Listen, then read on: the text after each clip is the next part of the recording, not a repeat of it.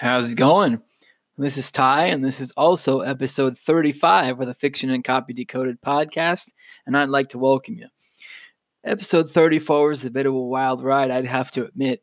If you're listening to this now and you haven't listened to my interview, I'd encourage you to go back if you want to and just check it out. But for now, it's just back to me with my musings on writing, life, and business in general. Probably a lot of other stuff too, anyway.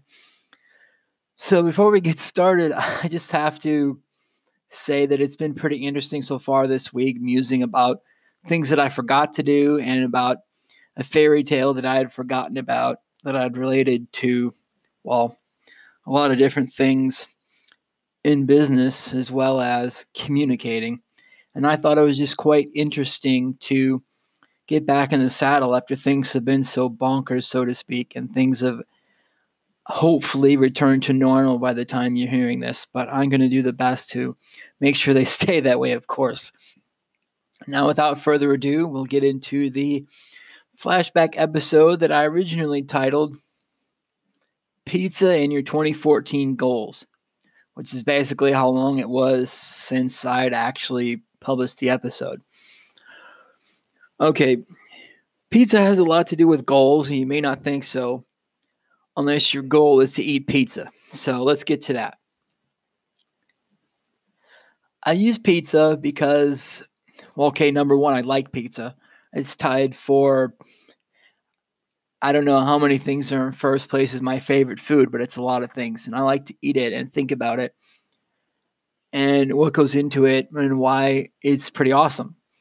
Now, the thing that really helps me to think about this from a writing and a business perspective is like when I talk about uh, doing characterization, I talked about this in one of the first blog posts I'd ever done, as well as the first episode of this podcast I'd ever done about character revelation, about how to, what details to emphasize depending on what you're trying to do to make it so that readers get to know your characters, because that's how real people get to know other people which I liken to this pizza analogy where each bite in each piece of pizza gives you is kind of like characterization where it gives readers information about your character. And if you're actually eating pizza it'll give you information about that pizza.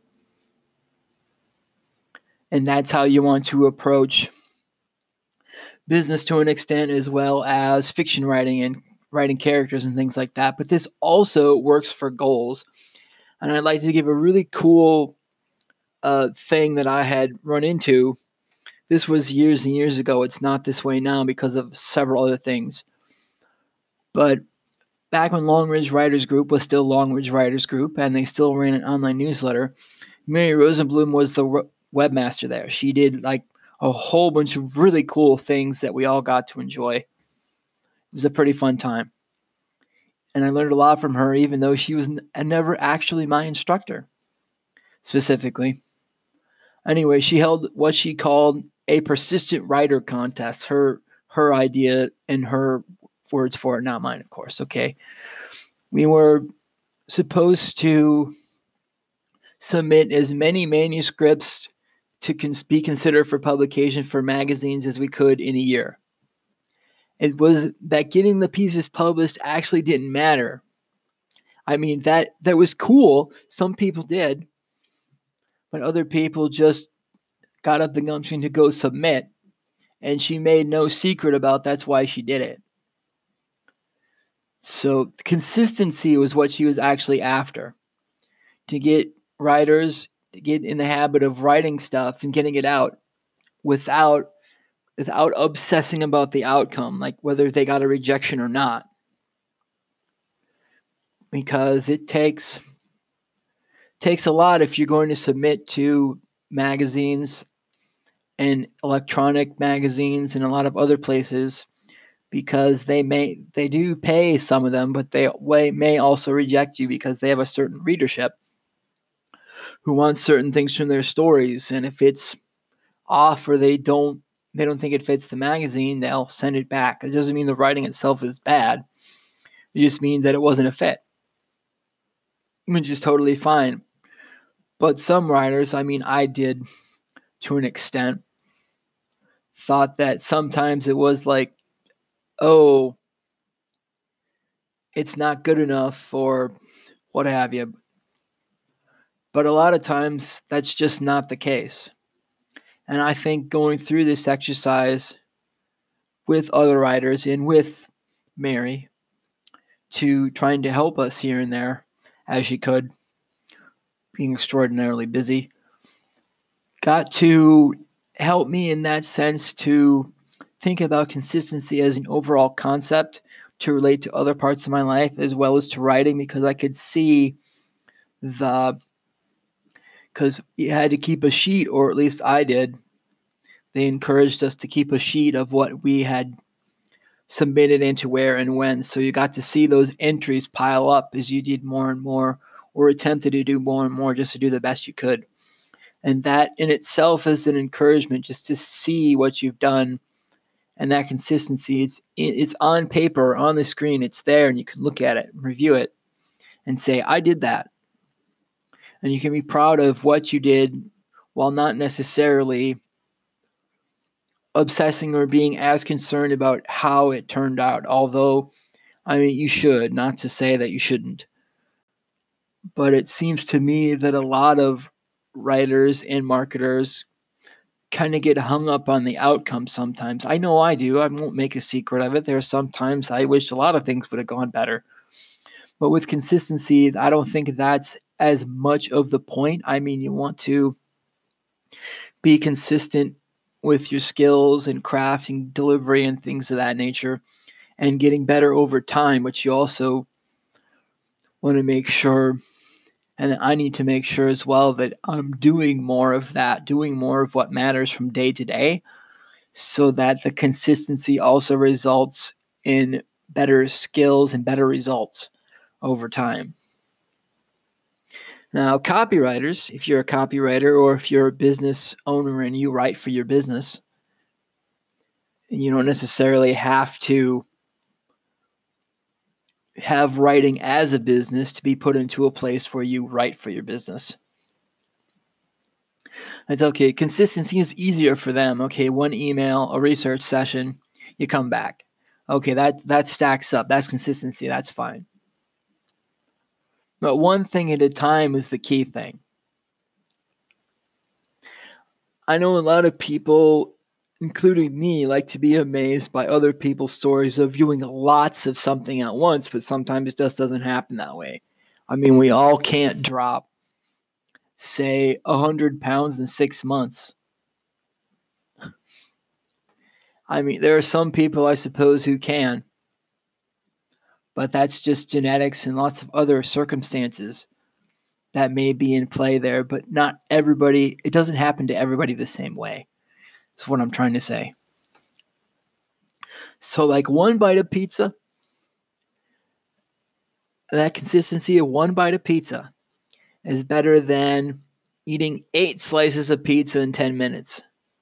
It's better than just inhaling the whole thing because that would, uh, it's not quite an ask me how I know type of thing, but if you eat too fast, it's, it's not good. So a little bit over a long time, as much as you can handle comfortably, unless you're forced into a point of being uncomfortable, but that's more of a planning thing and not a consistency thing I've found. So if you get sidetracked, you can you can start over, you can back up and adjust. That's what's cool about consistency as well. Maybe you aren't going the way you wanted to go. Well, you can back up and adjust. If you're approaching things methodically, that's a lot easier to me, although it's different people have had different experiences.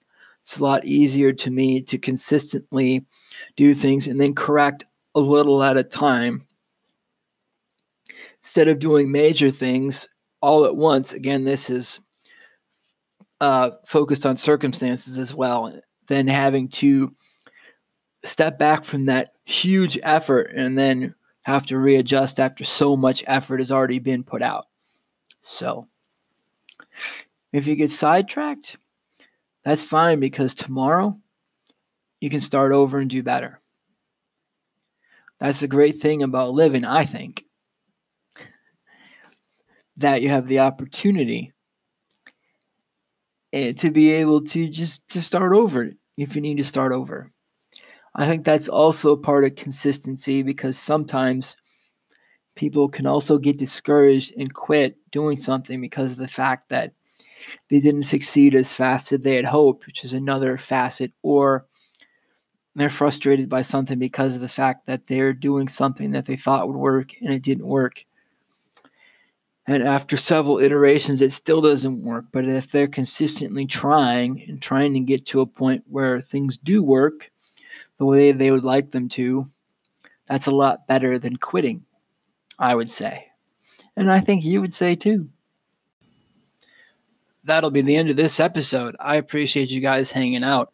To learn more about the blog this podcast is connected to, you can visit it at fictionandcopydecoded.wordpress.com. You can learn about me there. You can also learn about me at my copywriting samples website, which is timeallcopywriting.yolasite.com. Yolasite is one word. It's Y O L A S I T E dot com. And you can also support this podcast.